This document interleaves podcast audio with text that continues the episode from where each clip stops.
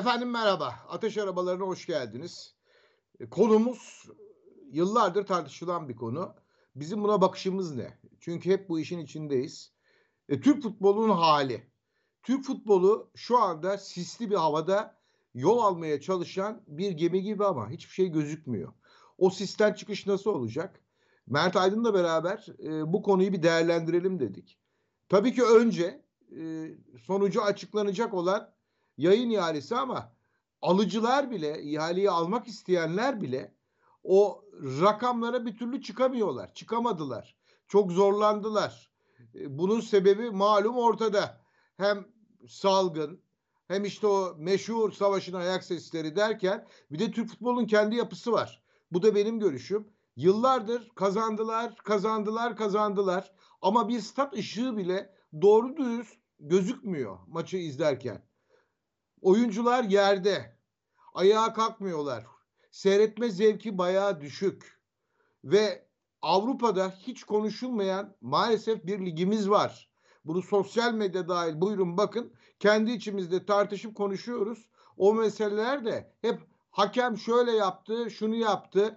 Ondan sonra kulüp yöneticisi maçtan sonra şöyle açıklamalarda bulundu derken bir dairenin içinde kaldık, dönüyoruz, dönüyoruz, dönüyoruz ama Mert çıkamıyoruz.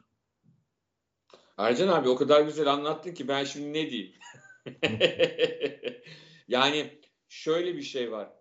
Ee, insanlar işin içinde yani herkes futbolculardan gazetecilere işte e, teknik direktörlerden e, yöneticilere kadar herkes işin içinde ama açıkçası işin içindeyken bazı şeyleri görmek çok zor. İnsanlar farkında değil. Bütün o rutin e, koşturmacalar arasında e, ürünü ne hale getirildiği çok fazla konuşulamıyor. Ve daha çok e, bu kadar kötü yönetilen bir ürünün sonucunda ortaya çıkan bir takım aksilikler, aksaklıklar sanki o nedenlerden bağımsızmış gibi tartışılıyor.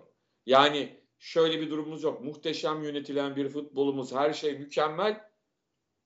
Hakemler kötü ve onları konuşuyoruz. Şimdi hakemlerin kötü olması da bir sonuç. Yani bir şeyin sonucu.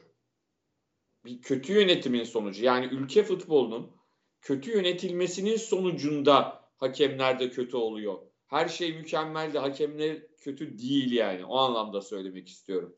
Ha, bu hakemlerin kötü olduğu gerçeğini de değiştirmez ama. Ama sonuçta o bir sonuç.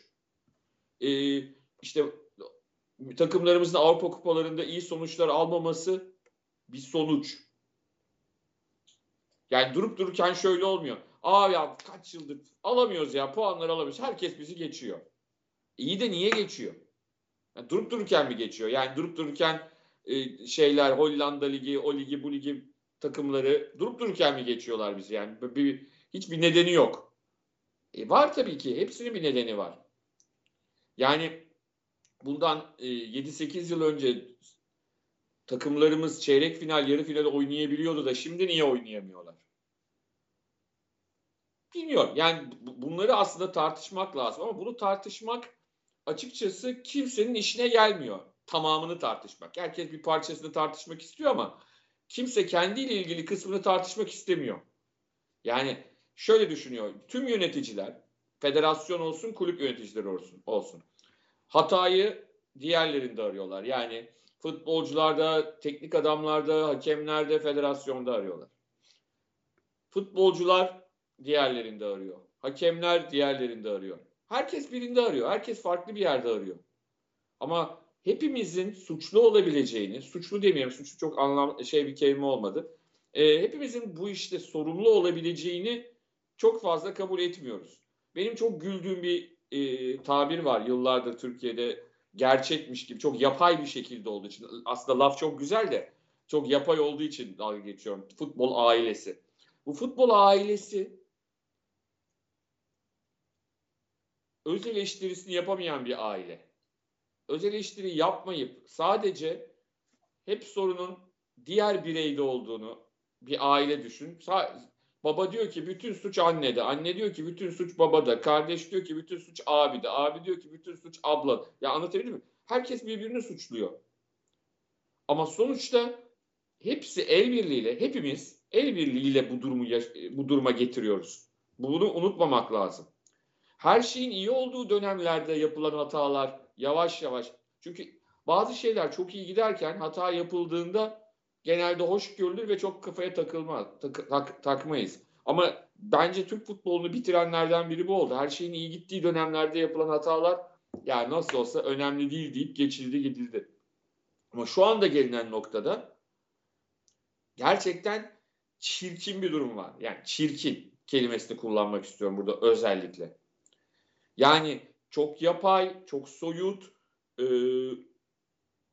yalandan birbirini öven insanlar, yalandan birbirine saldıran insanlar acayip bir noktaya geldi.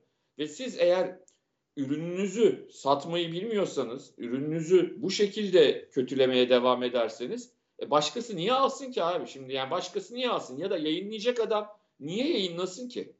Ya böyleyse bu iş her gün e, eğer yayınlayacak kuruluş kimse X, Y, Z her gün sosyal medya üzerinden ya da kulüplerin internet siteleri üzerinden X pozisyonumuzda gösterilmedi, Y pozisyonumuzda gösterilmedi, bilmem nemizde olmadı diye eleştirilecekse, o hata yaptı, bilerek yapıldı, orada onlar var, burada bunlar var diyerek eleştirilecekse, eleştirme değil bu, hakarete uğrayacaksa niye yayınlayayım ki? Üstüne para vereceğim bir de bunu yaşayacağım. Ya bunların hepsini bir arada düşünmek gerekiyor. Yani e, ben her şeyin mükemmel olmasını istemiyorum. Öyle bir şey olamaz zaten. Yani futbol denilen şeyde mükemmellik diye bir şey yoktur. Ama en doğru şekilde yönetilmesi gerekir. En doğru şekilde yönetildiğinde o zaman kurallar uygulandığında, yönetmelikler uygulandığında, kanunlar uygulandığında, e, doğru işler yapıldığında kendiliğinden zaten görürsünüz gelişmeleri. Yani hepimiz mesela çok basit şeyler. Neydi 80'li yılların ortalarına kadar takımların antrenman sahaları rezaletti. Oynadıkları Doğru. sahalar rezaletti. Onları bir düzeltti. Bak sadece onların düzelmesi bile o dönemde Türk futbolunda nasıl bir yükseliş sağlayacak. Sadece onun. Ya şu anda hakikaten elini atsın, nereye atsın elinde kalan bir şey var. Neden? Ben de örnekleri biraz daha geliştirmek istiyorum. Mesela transfer. Dünya Emekliler Ligi haline geldik. Dünya Emekliler Ligi. Ya da bu işi hiç bilmeyen oyuncuların bir anda bizim ligimizde inanılmaz değerli olduğu ama Bundesliga ya da işte Serie A'ya gitseler kadroya bile girmekte çoğunun zorlandığı bir ligiz biz var. Arada dağlar kadar fark oluşuyor. Ya bunun göstere göstere işte scout sistemimiz var diyorlar. Onu yaptık diyorlar. Bunu yaptık diyorlar. Ama o paralar, o gelen paralar hepsi heba oldu. Gitti. Gelen oyunculardan da bir hayır gelmiyor. Yabancı sayısını şöyle yapalım diyorlar, böyle yapalım diyorlar. Yüz kere değiştiriyorlar. Sonuç yine bir başarı yok. Şimdi takımlar sezon sonuna yaklaşırken röportajlar yapılacak. Oyuncular diyecekler ki hedefimiz Avrupa. Teknik direktörler de öyle söyleyecek. Bu sene Avrupa kupalarına katılmak istiyoruz. Katıl da ne yapacaksın? Kupayı mı alacaksın? Kaç yıldır Avrupa'da ne yapıyoruz? Yani e, eskiyi düşündüğümüzde hani 70'lerde en azından şunu biliyordu herkes. Parası yok kulüplerin. Birçoğu iflasın eşiğindeydi 70'li yıllarda, 80'lerin başında. Zeminler kötü, her şey kötü. E e, biliyorsun yani bir, bir tur atlandığında herkes göbek atardı. Avrupa kupalarında bir tur atladığı zaman takımlar. Ki o zamanlar öyle gruplar gruplar yoktu. Yani 6-8 tane 6 tane maç yapıp hani bir tane kazanıp teselli bulamıyordun. Sonuçta ilk turda Dan diye bir tane Sovyet takımı doğal şey Çek takımı geliyordu. Dan dan dan bitiyordu zaten iki maç sonunda. Ne olduğunu anlayamadan eleniyordu takımlar. Şimdi öyle bir durum yok. Üstüne şöyle bir şey var. Onlar o kadar çok geride kaldı ki insanlar artık e, Avrupa kupalarında sıfır çekmeye, bir puan almaya, iki puan almaya sempatiyle bakamaz haldeler. Yani bir şey şansları yok. Yani biliyorlar çünkü neyin başarılı olup e, başarının nasıl gelip gelmeyeceğini. Siz Avrupa'da yoksanız iyi oyuncuyu transfer etmeniz şansa kalır. Avrupa'da yoksanız siz oyuncunuzu satmakta zorlanabilirsiniz. Çok basit denklemler bunlar. Yani e, şeylere girmiyorum yani detayda bir sürü şey var ama çok basit olan e, şeyler de var karşımızda. Hatalar da var karşımızda. E, üstüne yani teknik direktörler geliyor, gidiyor. Bir gün sportif direktör oluyor, bir gün olmuyor. E, bir hoca gönderiliyor. Gelenin hemen 5'te 5 yapması mesela. Küme düşme hattında bir takım. Kümede kalmaya çalışıyor. Ligin bitmesinde 7 hafta kala hocasını değiştiriyor. Abi zaten bu takım kümede kalmaya savaş veriyor. Yani bu takımın zaten önündeki 7 maçta 21 puan alması nasıl mümkün olabilir ki yani bir hocadan böyle bir şey mi Harry Potter mı bekliyoruz yani gelsin Harry Potter'dan de, şey yapsın. 7 maç geliyor yeni teknik direktör. 2 maçta 3 maçta bir galibiyet 2 yenilgi alıyor. Dan yollar ayrılıyor. Ya niye ayrılıyor? Niye geldi? Niye? Yani öyle bir hoca mı var? Her hafta bir hoca mı değiştirilecek? Her hafta yenisi gelsin. Hani bu espri vardı hani bir takıma yeni bir hoca geldiğinde bir, bir hafta böyle her hafta değiştirsinler o zaman hocayı. Kovsunlar yenisi gelsin. Kovsunlar yenisi gelsin. Türkiye'de oynayan, Türkiye'den giden yabancıların çoğunun ortak eleştirisi şu. Türkiye ile ilgili olarak. Her şey iyi güzel ama taktik olarak sıkıntı var. Yani mücadele var, o var, bu var. Oyuncuların kalitesi yerinde ama taktik sıkıntı var. Taktiksel olarak Avrupa'dan gelen oyuncu bir zafiyetle karşılaşıyor.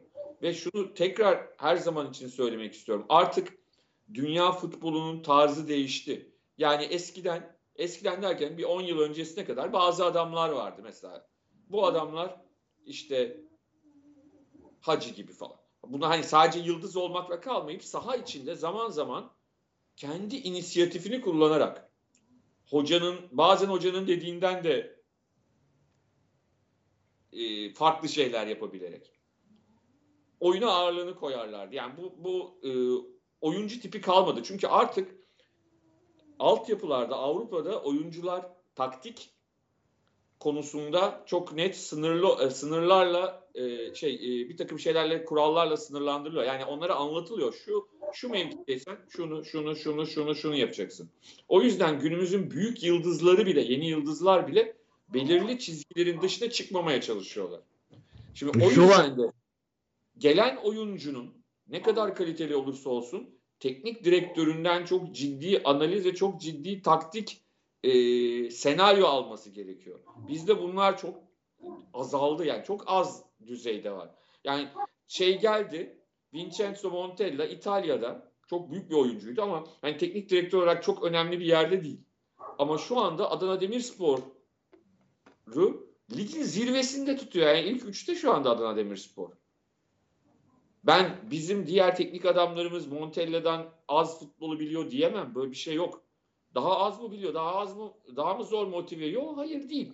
Ama artık kendi aramızda her şeyi kendi içimizde halletmeye çalışa çalışa belirli e, kolaycılıklar ortaya çıktı. Yani ben bizim teknik direktörlerimizin yerli teknik direktörlerin aşağılandığı kadar futboldan bir haber falan olduğunu düşünmüyorum. Bu adamlar kesinlikle öyle, şey öyle katılıyorum.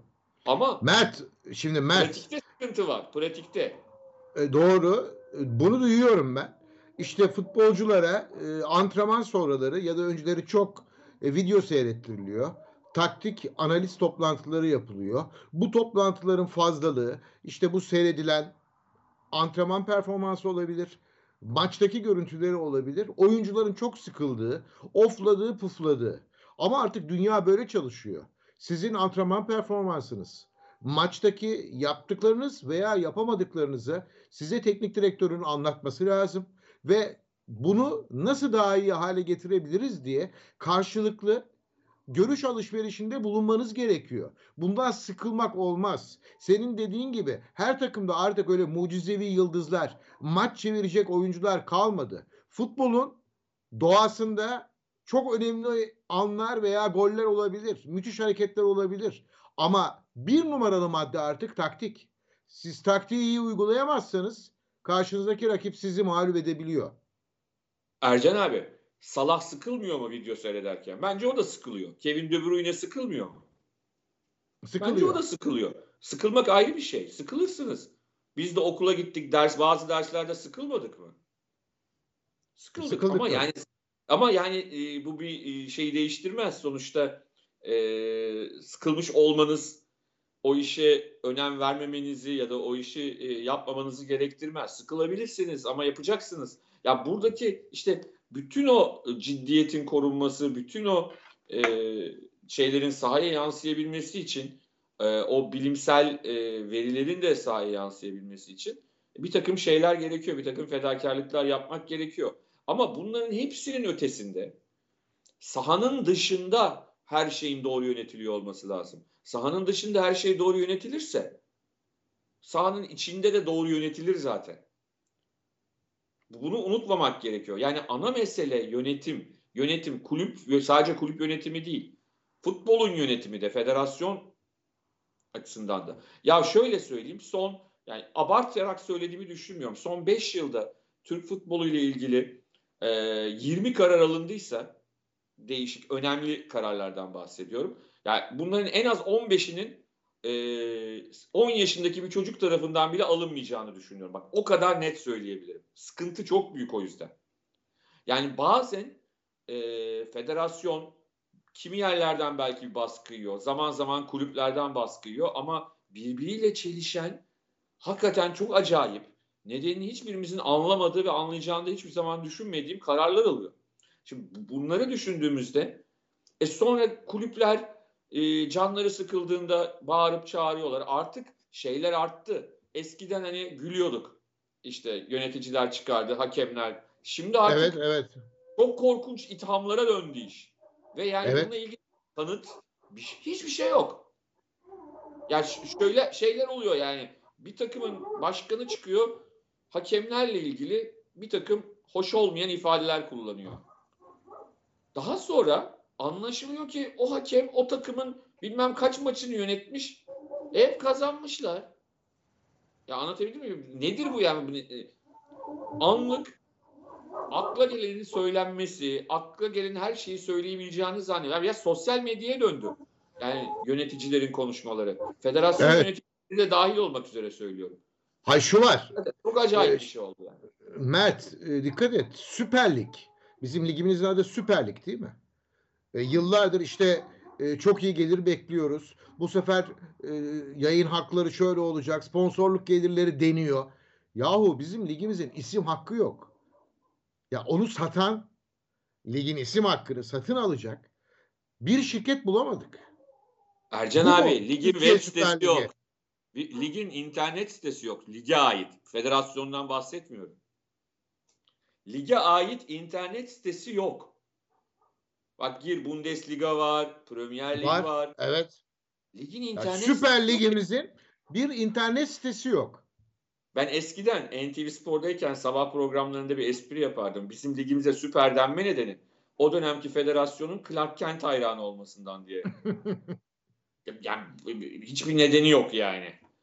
Yani sonuçta Süper Lig, şimdi Premier Lig Division 1'dan, birinci ligden e, Premier Lig'e gelirken sadece ismini değiştirmedi. Kurallar değişti, maddi ma- birçok yeni yönetmelikler, kanunlar olmazsa alamazsın, şunları yapamazsın. Bizde sadece adı değişti Ercan abi.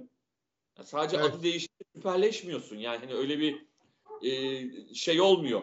Ben yarın adımı adıma bir de süper eklersem süper Mert Aydın olarak hayata devam edersem o beni süper yapmaz.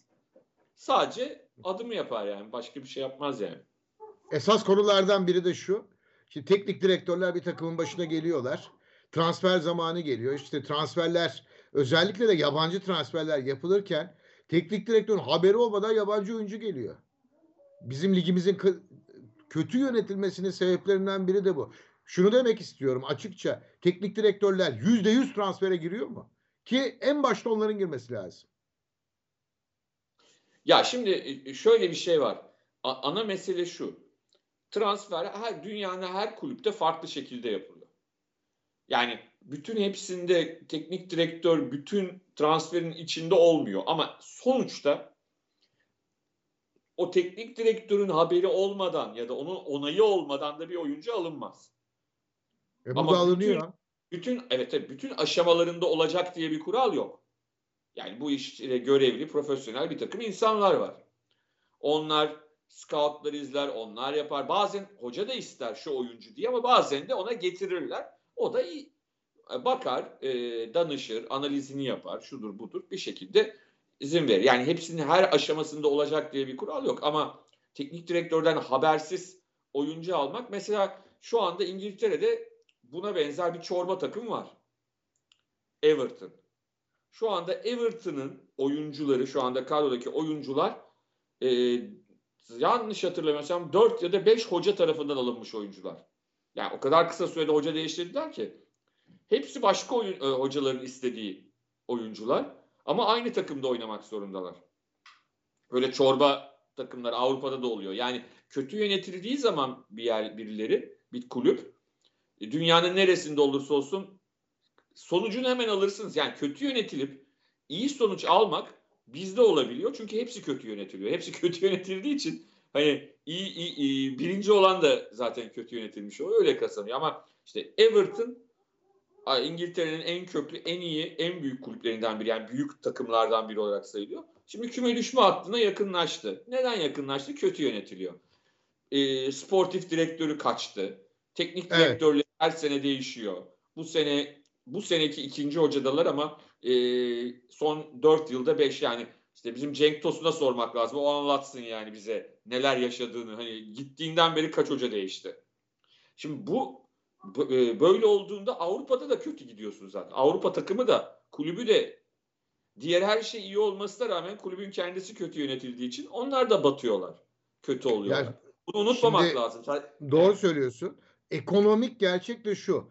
Gelirlerinin ülkemizdeki kulüplerin birçoğunun özellikle de asırlık çınarlardan bahsedeceğim. Gelirlerinin 3 katı ya da 4 katı borçları var. Bu işin geleceği çok karanlık. Ve Ercan abi... Ne, ne kadar şirketleşirsen şirketleş eninde sonunda bu borçları ödeyemeyecek konumda kalırsa bir sıkışıklık olacak ve yapacak hiçbir şey de kalmayacak. Ondan ve sonra. ne olacak? İşte artık Çinli mi olur, nereli olur bilmem birileri gelip alacak o kulüpleri. Öyle mi Ama, olacak sence? E, bence öyle olacak. Öyle olacak e, özellikle Arap Yarımadası'ndan ben insanların gelip bazı kulüpleri alacağını düşünüyorum. Ancak her, ille de yani öyle bir şey olduğunda bu iyi olacak diye bir kural yok. Yani çünkü bazı arkadaşlarımız var. Hemen alsınlar sahiplik sistemi gelsin. Süper. Aa, yani 5 tane iyi örnek varsa 105 tane kötü örneği var bu işin. Yani Everton'dan az önce bahsettin zaten. Yani çünkü gelen yabancı sermaye bir süre sonra sıkılırsa sizi kime satacağı belli olmaz.